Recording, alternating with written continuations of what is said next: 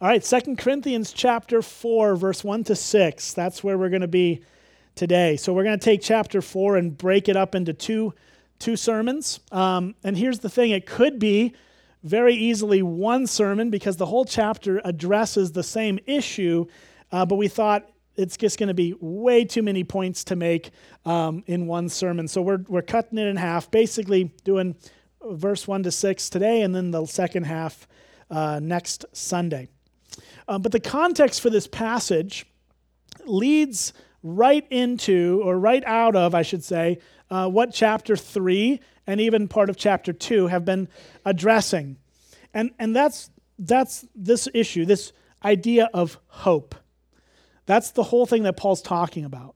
Now we got to remember in the broader context of Second Corinthians, Paul has been very open and he's going to continue to be very open about his own personal struggles, the, the difficulties he has uh, that he's facing with persecution, with hunger, with uh, health things, with all kinds of stuff. Like back in chapter one, he talked about how uh, they, had, they had experienced so much affliction in Asia that him and his, uh, his comrades there uh, were, were despairing of life itself. Um, this was not an easy season for Paul. Paul is writing this letter from, uh, from Asia, somewhere probably Ephesus, um, and he's sending this letter to the, to the church in Corinth, and he's recording for them some of the personal experiences he's had and the hardships he's faced. And so, even in the midst of that, of, of despairing of life, he says there's, there's hope. And that's the whole context of this book. That's why we're calling it afflicted but not crushed, which is actually a line he uses in the next section of this same chapter. We'll see this next week. Um, but that's where we get the title for this, this sermon series, because that's the whole thing is we are we may be afflicted, but we're not crushed. We have hope. And, and, and back in chapter 3, verse 12, which uh, Ray preached for us last Sunday, I was down in Kenosha at my, my wife's family's church, and they're going through some really hard things. So I went down and just encouraged them and filled the pulpit for them. Uh, it's a good trip. A lot of you have asked me about it, um, but I'm glad to be back. And I don't want to go back down there in any, anytime soon. But um, but I'm, I'm glad I was able to go. But Ray preached a great sermon. I didn't get to hear it in person, but I listened to it online. And um, in, in verse 12, Paul writes here Since we have such a hope, we are very bold. All right, so this whole idea of, of hope is the, is the overarching theme of Paul's section in this letter. But the question we've got to ask is where does this hope come from? Where do we get this hope? And, and that's uh, really going to be where he di- digs into, uh, that's the issue he's digging into in this chapter, um, in chapter four, is this idea of hope. In, in the broader um, message, he's talking about hope coming from the ministry of the Spirit, right? In chapter three, we have the ministry of the Spirit, this comforter who comes to us, that this ministry, which is accomplished for us through the new covenant of Christ, through his work and his, his perfect life and his sinless death and his bodily resurrection, that that gospel of, of the new covenant is where our hope comes from, ultimately. And, and that's where he's, he's going to just continue to drill into this. So, what Paul's going to deal with in chapter 4 is piggybacking off of what he's already talked about. And um, the whole theme is don't lose heart. There's hope. Don't lose heart. Don't give up. Don't, don't call it in. And, and I just think we've got to we just got to look at what he has to say to us because the spirit of god can minister to us so well today if, especially if we're in a place where we feel like we're going to lose heart if we feel like we're in a place of discouragement. If you're discouraged today, it's not unexpected. Uh, it's actually probably normal to be discouraged in days like these. I feel like every political season uh, derives, um, you know, its fuel on creating despair. Like everybody wants you to think that whoever wins is going to destroy the country. And that's what that's what they that's the message, right? So so all we're hearing is Joe Biden's going to destroy the country or Donald Trump is going to destroy the country. And maybe they'll both destroy the country. I mean, who knows, right? But, but God is in charge of who's in charge. God's in charge of who's in charge. Let's remember that. But when we're swimming in this season of, of uh, politics, especially, it becomes so just inundated all the time. We're hearing it all the time. It's just white noise, and it can be very easy to be discouraged. So, what Paul was dealing with 2,000 years ago wasn't the exact same things that we're dealing with now. We could probably argue he dealt with things that were far worse than ours. Um, but, but nonetheless, he's going to speak into this question of why we should not lose heart, why we should not let discouragement get the best of us. Why should we keep moving forward towards Jesus, regardless of what outcomes may, may uh, arise in the coming months?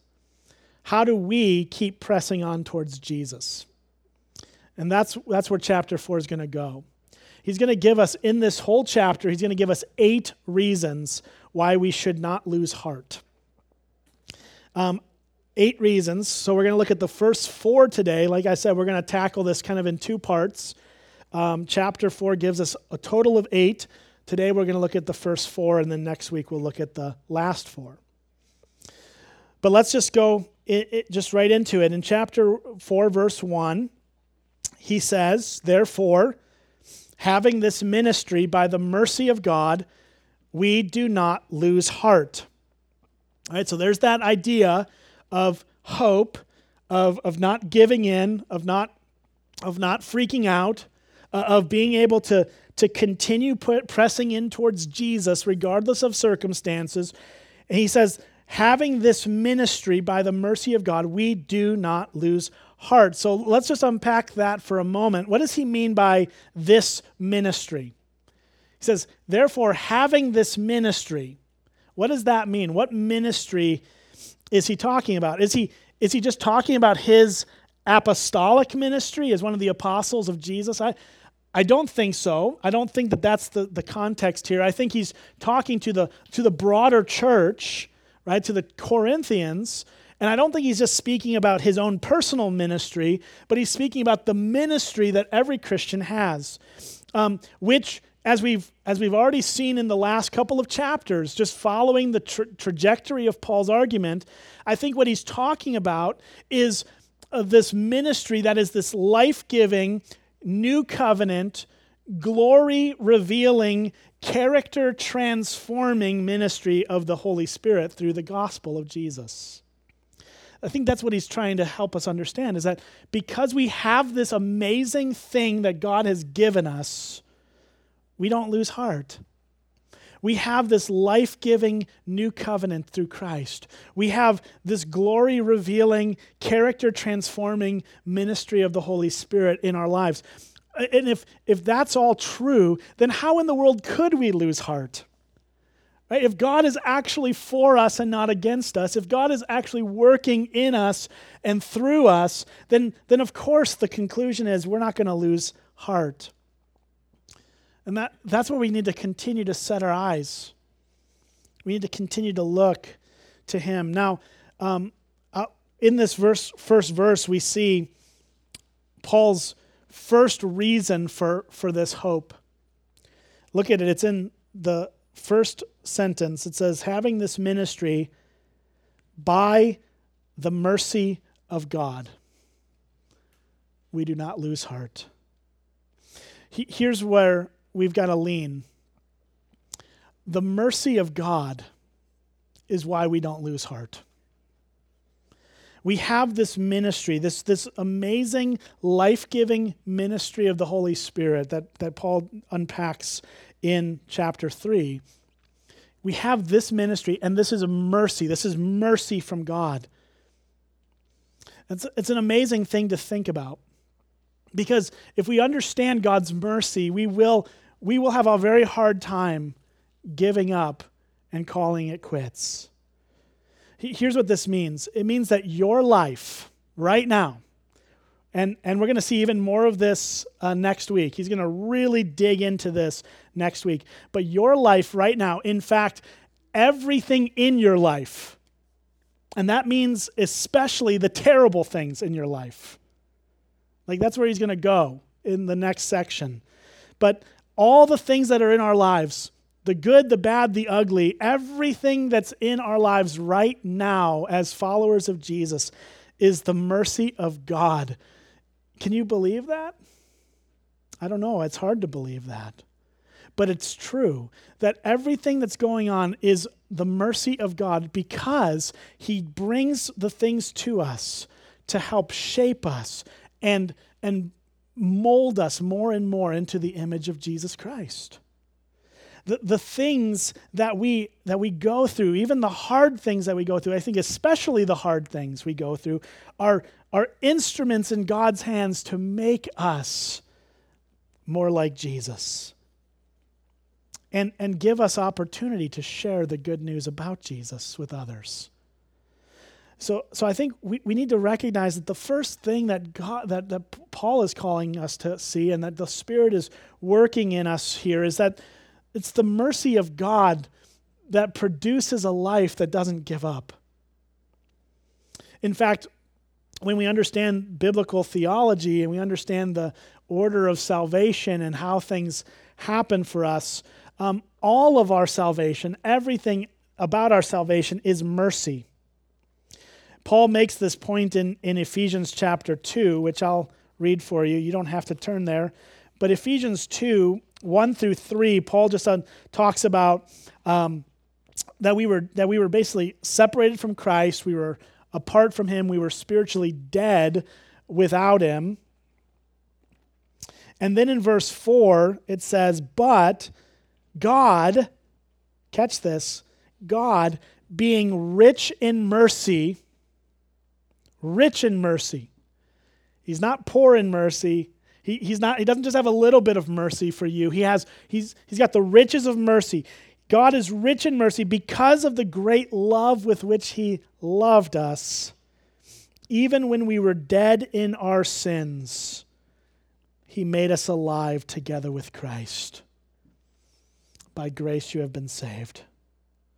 We could keep going and going in these amazing verses, but the point that Paul tries to draw our hearts to is this that the very salvation we possess is not by us, it's not our doing, it's not our accomplishments, it's the very mercy of God. And I think it's it's in that mercy that keeps us from losing heart. It's recognizing that everything we have. And, and as Paul's going to explain later in this chapter, even the horrible things that we experience in this sinful world are ultimately used by God to bring about his purposes and his plan for us. I, I think there's just something we need to reflect on there. That I, I don't I don't know. I mean, I don't know where you're at on this. I don't know what your thoughts are about this, but but man, the the mercy of God is the best anchor that your soul can cling to in the storms of life. There's a, there's a song uh, by a band called CityAlight. They're a worship band from a church in Australia. Um, we sing some of their songs here. Uh, we don't sing this one yet, but we probably will at some point. Um, but I, I, just found this song recently, and it was, uh, man, it's just really good. Like the lyrics are just really helpful. It's a song that's just called Grace. And I think it puts into some perspective what this mercy that we're talking about looks like. And here's some of the lines to it. It says, Your, your grace that leads this sinner home from death to life forever and sings the song of righteousness by blood and not by merit. And so we're, we're saved because Jesus died on the cross for us, not because we earned it. And then it says, Your grace that reaches far and wide to every tribe and nation has called my heart to enter in the joy of your salvation. And the chorus is this By grace I am redeemed, by grace I am restored, and now I freely walk into the arms of Christ my Lord. I, I think that you know, we could keep reading all these lines that are all gold, but man, that just that just brings together the point of the gospel. Right? That we don't earn this. This is all mercy, that our whole lives are the result of the mercy of God for us on undeserved sinners like me. So that's the first point, right? That we have this mercy, this ministry by the mercy of God. And so Paul says, therefore, we don't lose heart. But that's not the only thing he talks about. Let's keep reading. Verse 2 says this um, But we have renounced disgraceful, underhanded ways. We refuse to practice cunning or to tamper with God's word. But by the open statement of the truth, we would commend ourselves to everyone's conscience in the sight of God. All right, so here's the second thing that Paul points us to for our hope. And I'll, do, and I'll paraphrase it this way uh, it is the pure and unmanipulated Word of God. The pure and unmanipulated Word of God. That's what Paul's talking about, right? He says in verse 2, he says, We've renounced disgraceful and underhanded ways. In other words, he says, We're not manipulating you. We're not trying to, to, to trick you. We're not trying to bait and switch you. In other words, Paul's saying, I'm not, I'm not a politician. I'm not a politician. I'm just bringing you the, the true word of God. I'm bringing you God's word without tampering with it, without messing with it, without manipulating it, without changing it. We're, we're just bringing you God's word. And what is, what is Paul's point in that? Why, why is he saying that to the Corinthians? Why does he want them to, to know that that's the case? Why, does he, why is he so concerned that they understand that he's not twisting things around, but he's just giving them God's word in clarity? Well, it's because the word of God, the scriptures, are in their unadulterated, pure form, they are God's greatest resource to us for hope. They are our greatest resource for hope. Th- this book is all good news for us if we're in Jesus. There's some bad news in here for those who aren't in Jesus. Yes, that's true. But for people who trust in Jesus, there is nothing but good news in this book for, for us. We get to hear God speak through these words. It's an amazing thing. I hear it all the time from people that when they read the Bible, it's like they actually are hearing God. Imagine that. Because that's what it is. We're hearing Him speak to us. The Old Testament and the New Testament are equally uh, God's Word and equally valuable, equally profitable. The Bible says that every word that proceeds from the mouth of God is profitable. And so that's why we teach Old Testament books. That's why we teach New Testament books. We're, we're a Bible church in that in the best sense of the word, because that's what that's where our hope is. That's where this is the greatest resource for our hope. But listen, coming to church on Sunday morning and hearing a sermon is wonderful and good, and you need that in your life. We all do. But you also need this every day. You need it every day. You need to be in it yourself. You need to open it up and read it. You need to soak it into your heart. You need to let God speak a clear word to you every single day. And you'll be amazed at what God says to you, even things that you don't expect Him to say. He will tell you as you read the Word of God, as you make a habit of it, as you continue to sit under it. And I know that's hard. I'm not going to sit here and pretend that it's not hard. I get you know, I don't mean this in any kind of weird way. I just, I'm going to say it. I, I get paid to study the Bible, okay? That's my job. I get it. That's not your job. Most of you don't get paid to do this. And I still have a hard time reading the Bible for my own soul. I think every pastor you meet, if they're honest, and a lot of them aren't honest about it because we have answers we've got to give, right? We just have to sort of pretend like it's all good. But if, they're, if you talk to an honest pastor, they would tell you they probably stink at reading their Bible just as much as you do. And that's true, right? Because we're humans and we live in a distracting world. But let me just ask you this question, just to, just to ponder it, just to think through it. Um, I've had to ask myself this question even this week. How much of a difference do you think it would make if you listened to God's voice through His Word more than you listen to the million other voices in your life? What kind of difference do you think it would make if the first thing you did or the last thing you did before going to sleep was to read this rather than checking the news endlessly on, on Facebook or Twitter or whatever else? What, what kind of difference do you think your life would have? And I'm asking that for myself too, because I, I scroll through endless news apps on my phone. It's so easy to do, it's so simple to just have this little computer in my pocket that lets me look at everything at any time, right? And that's where we live. Um, and, and I have Bible apps on my phone too, and yet uh, for some reason I'm not drawn to open those constantly like I am the other things. You're probably there too. So, but we got to ask, like, what difference do you think it would make in your life if you actually let God speak to you more than everyone else? It might be hard to consider because how in the world would we do that? Um, but let's just think through it. Right? How, how much time in a day or a week do you listen to God's voice? Most of us could probably say mm, not, not much, or at least not as much as we should. Um, how much time do we spend reading God's word versus being on the news, like I said, or checking social media. If we added up all the time we spent doing other things, we would realize we don't have a time problem for God's word, we have a motivation problem. It's true. It's hard, it's hard truth, but it's true. We don't have problems with time.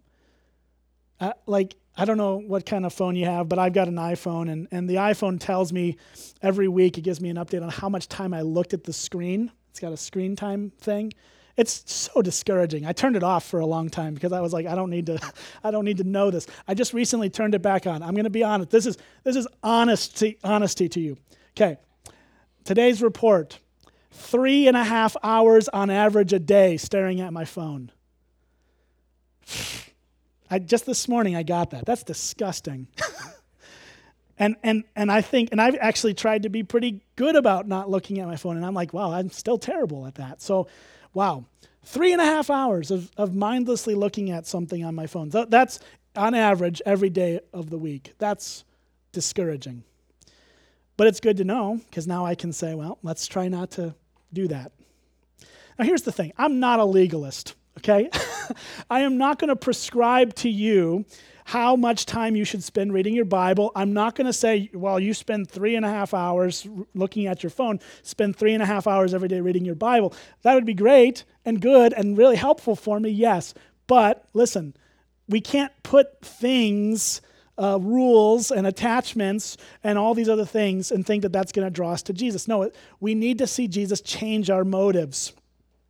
So I'm not a legalist. I'm not going to tell you how much time to spend reading your Bible, but listen, it is common sense to suggest to you that if we listen to God more than we listen to the news or anything else, we'd have a more hopeful outlook on life. We just would. I think that's true. And I'm saying that to myself as much as I'm saying it to, to each of you, because some of you are probably much better with not looking at your phone. And uh, some of you might be worse than me at looking at your phone. But we're all in this world, nonetheless, that is distracting. And, and there are millions of competing things. So I'm not going to prescribe to you how to do it or how much time to spend in it. I'm just going to encourage you to be in it, to be in God's Word, to, to see Him speak into your life, because it's it's going to help you. It's going to help me as we do it.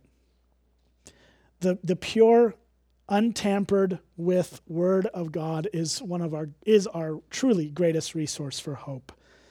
That's the second point. Third, let's look at verse three. Uh, three through I think five. We'll go with, we'll go with that.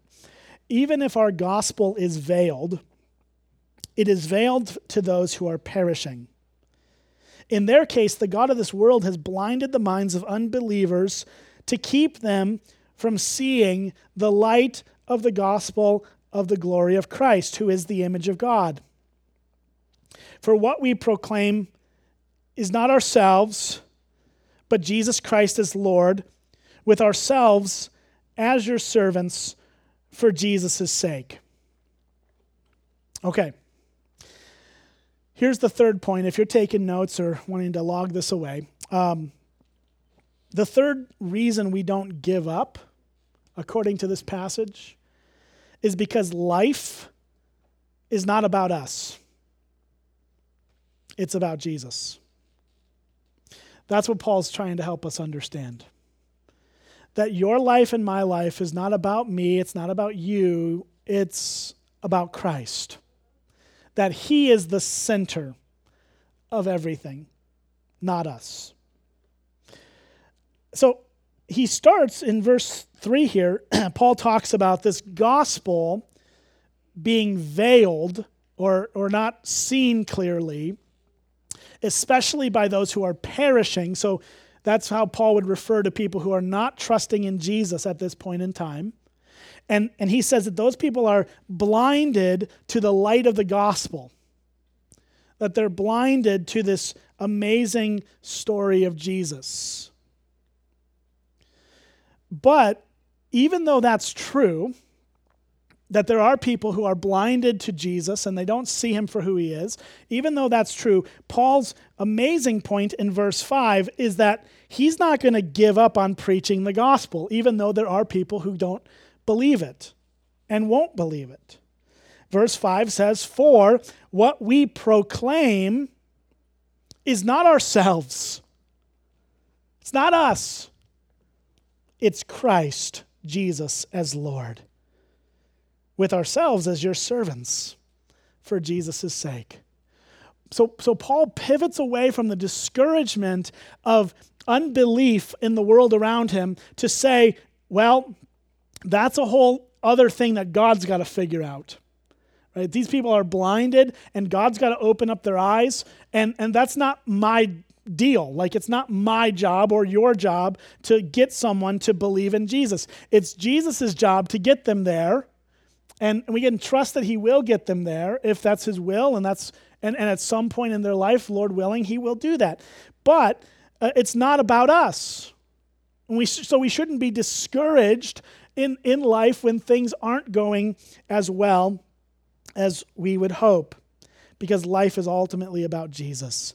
Let me share you a, story. Just this happened a couple weeks ago when uh, Chris, who preached a few weeks back, was here. He's preparing to plant a church in uh, in Michigan. He was here with me for about a week and a half. He's kind of learning, uh, basically just shadowing me. I mean, that was all he did. It's kind of weird, uh, but that's what his guys wanted him to do. so uh, he hung out with me for for about a week and a half. And one of those days, we went over to the to the park by the um, the disc golf stuff here in town. He he likes that, and I'm fine with it. So whatever. Uh, so we went out, and as we got ready to go, there it's just the two of us at first and at, just as we're about to kind of throw off our first discs here, this guy comes up from behind us and says, Hey, can I join you? Never saw the guy before. I don't know if I'll ever see him again, but he, he comes up and he's like, Can I just come along with you? And in, as Chris and I had talked about it afterwards, we were both like, we both thought, had the same thought. Like, this guy has no idea what he's getting himself into. he's going to disc golf for two hours with, uh, with two pastors. This is not going to go well for him. Um, but we said, yeah, of course. Come on. Come on. And we spent two hours with this guy. And, you know, at first, you know, you're just kind of having casual conversation or whatever. And, and then you start to try, you know, when you're trying to share Jesus with somebody, which is, you know, what I usually try to do if, if the opportunity is there, you try to find a way to get into it. So the first thing I asked was, well, what do you do? What is, what's your job? You know, and, and because that normally leads to him telling me that and then asking me what I do, which is I'm a pastor, and then boom, just you know, like get get there. Well, he doesn't really answer the question what he does. So I was like, okay. He's like, I don't do much. I was like, okay, let's try another tactic. And so then Chris uh, later on, you know, a couple holes down, we Chris is like, oh, do you have you have a family? And he said, yeah, I've got I've got a couple kids. He's like, oh, okay, are you married? And he says, nope. Um, but it's only because uh, all the pastors are too scared to marry people during COVID. So I said, Well, I'm a pastor. I could talk to you about that. And boom, just went from there. For the next for the next hour and a half, that guy asked me probably every question he has ever had about Jesus in his whole life, and he never got a straight answer from anybody. And so I just gave him straight answers. And uh, it was an amazing thing how the Lord just opened that door, right? And but here's the thing: at the end of that that round of disc golf, he did not fall on his knees and beg Jesus to be his savior. He didn't. He was still cynical, uh, still disbelieving, still claimed to be an agnostic or whatever it is he would say he is. Uh, nothing changed in that regard. But what's my hope for that guy? Is it that I should have done a better job of sharing the gospel with him? Well, I, I think I can say honestly, like, I shared it as clearly as I know how to. Is it that I didn't do a good enough job? That he didn't come to faith in Christ at that moment? Or is it that Jesus has a plan for that man's life? Whatever that is, whatever that looks like, Jesus is going to take what we, what we, Chris and I, planted in this guy's heart and shared with him truths that hopefully, maybe even 10 years from now, will come to fruition. I don't know. But the point is that it's not about me, it's about Jesus.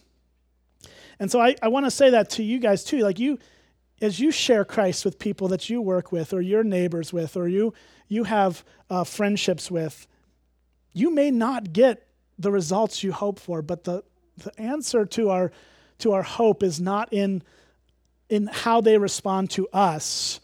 It's in, in trusting that Jesus is going to do something to, to bring that person to faith, or, or perhaps not, which is uh, obviously not an, you know the, the outcome we want and hope for, but we, we have to recognize that it's Jesus who's in charge. And here's the thing this is super freeing. It's freeing because it's, it, it, it allows us to get over ourselves. It lets us get over ourselves. It, it, it doesn't matter ultimately whether people like me or like you. It doesn't matter whether they view me as successful or as you, you as successful. It doesn't matter if we're recognized or not. All that matters is Jesus. And we keep going because it's all about Him. We keep going because it's all about Him. All right, last point, verse 6. Last verse, last point for today. For God, who said, Let light shine out of darkness, has shone in our hearts to give the light of the knowledge of the glory of God in the face of Jesus Christ. Um, here's the fourth reason we don't lose heart it's that we have the light of Christ. We have the light of Christ given to us by the very God who created the world. Notice what Paul's saying here. He first quotes from Genesis 1 1, or at least he, he says it's a, it's a direct quotation in Paul's mind, although our translations would say, God said, Let there be light. Paul saying, God said, Let light shine out of darkness mean, means the same thing. I mean, who knows what translation Paul's working off of, right? But um, what Paul's saying here is this that the very God who spoke everything in the world into existence out of nothing, by the way, right? Like we can create things, but we always have to start with something. We can't create something out of nothing. God is the only one who can do that. God, who created the world out of nothing, has spoken into our hearts and have made us alive. Here's what's good news about this whatever darkness you are walking in right now, that darkness has nothing on the light of the glory of God in the face of Jesus Christ. The darkness of our world is not dark to him. The darkness in your life is not too dark for him to invade it with his light, with the light of Christ. See, we need to behold the light of Christ if we're going to have hope in the world. We need to walk by the light of Jesus. In, John chapter 8, Jesus talks about this very thing. In verse 12, he says, Again, Jesus spoke to them, saying, I am the light of the world. Whoever follows me will not walk in darkness, but will have the light of life. And and I, I think there's just such there's such glory in that for us to behold. That Jesus would be the light that we need to walk by. That Jesus would be all the light that we need in this dark world. This is, a, this is all mercy. This is all from Him. This is all because of Him. But we get to just experience Him through the, through the light of the gospel. That this God who would create the world would care enough about you as, a, as an individual person to speak life into your hearts through Jesus. That's astounding. So, as we close today, and we'll pick up where we leave off here next week, um, let's just think about this. Let me ask you this When was the last time that you thanked God for these gifts of grace? When was the last time you, you intentionally spoke to God and, and thanked Him for His mercy, for His word, for Him, just Him? We have him? What greater gift can we ask for? When was the last time you or I, am speaking to myself here too, when was the last time we thanked God for the kindness that He has towards us in setting up our life the way it is right now? I know if we're walking in a really hard season and we're not super happy with where we're at, it's hard to thank God or it, it's even harder to see the kindness of God in these hard things. But don't forget, these hard things are used by God in your life. When was the last time you thanked God for setting up your life the way it is? I know you might not like it the way it is. It doesn't change the fact, though, that Jesus puts you where you are. And it doesn't change the fact that his mercy is for you even when you can't see it. I think we just need to rest and reflect on these things. If we're going to keep moving towards hope in the person of Christ, we've got to continue to reflect on his mercy. We've got to continue to soak in his word. We need to continue to pivot away from ourselves to him, and we need to continue to live in the light that he is for us in the dark world we live in. And I just want to encourage you with those things today. And next week, we'll, we'll keep carrying on in this same, uh, same vein. So let me pray for you, and then we'll continue to worship today. Uh, Jesus, we are so grateful to you um, that you would be merciful. We want to thank you, Lord, that you would set up our lives just the way you have. I know that's not always easy for us to say because it's our lives aren't always what we want them to be. And we know that our lives are far from what they should be. And yet you've brought us here. You have led us here, and we thank you for that. I pray you would, you would draw us to thankfulness um, in each of our hearts today, no matter what. And Lord, may we just see you for who you are. And we pray these things in Jesus' name. Amen.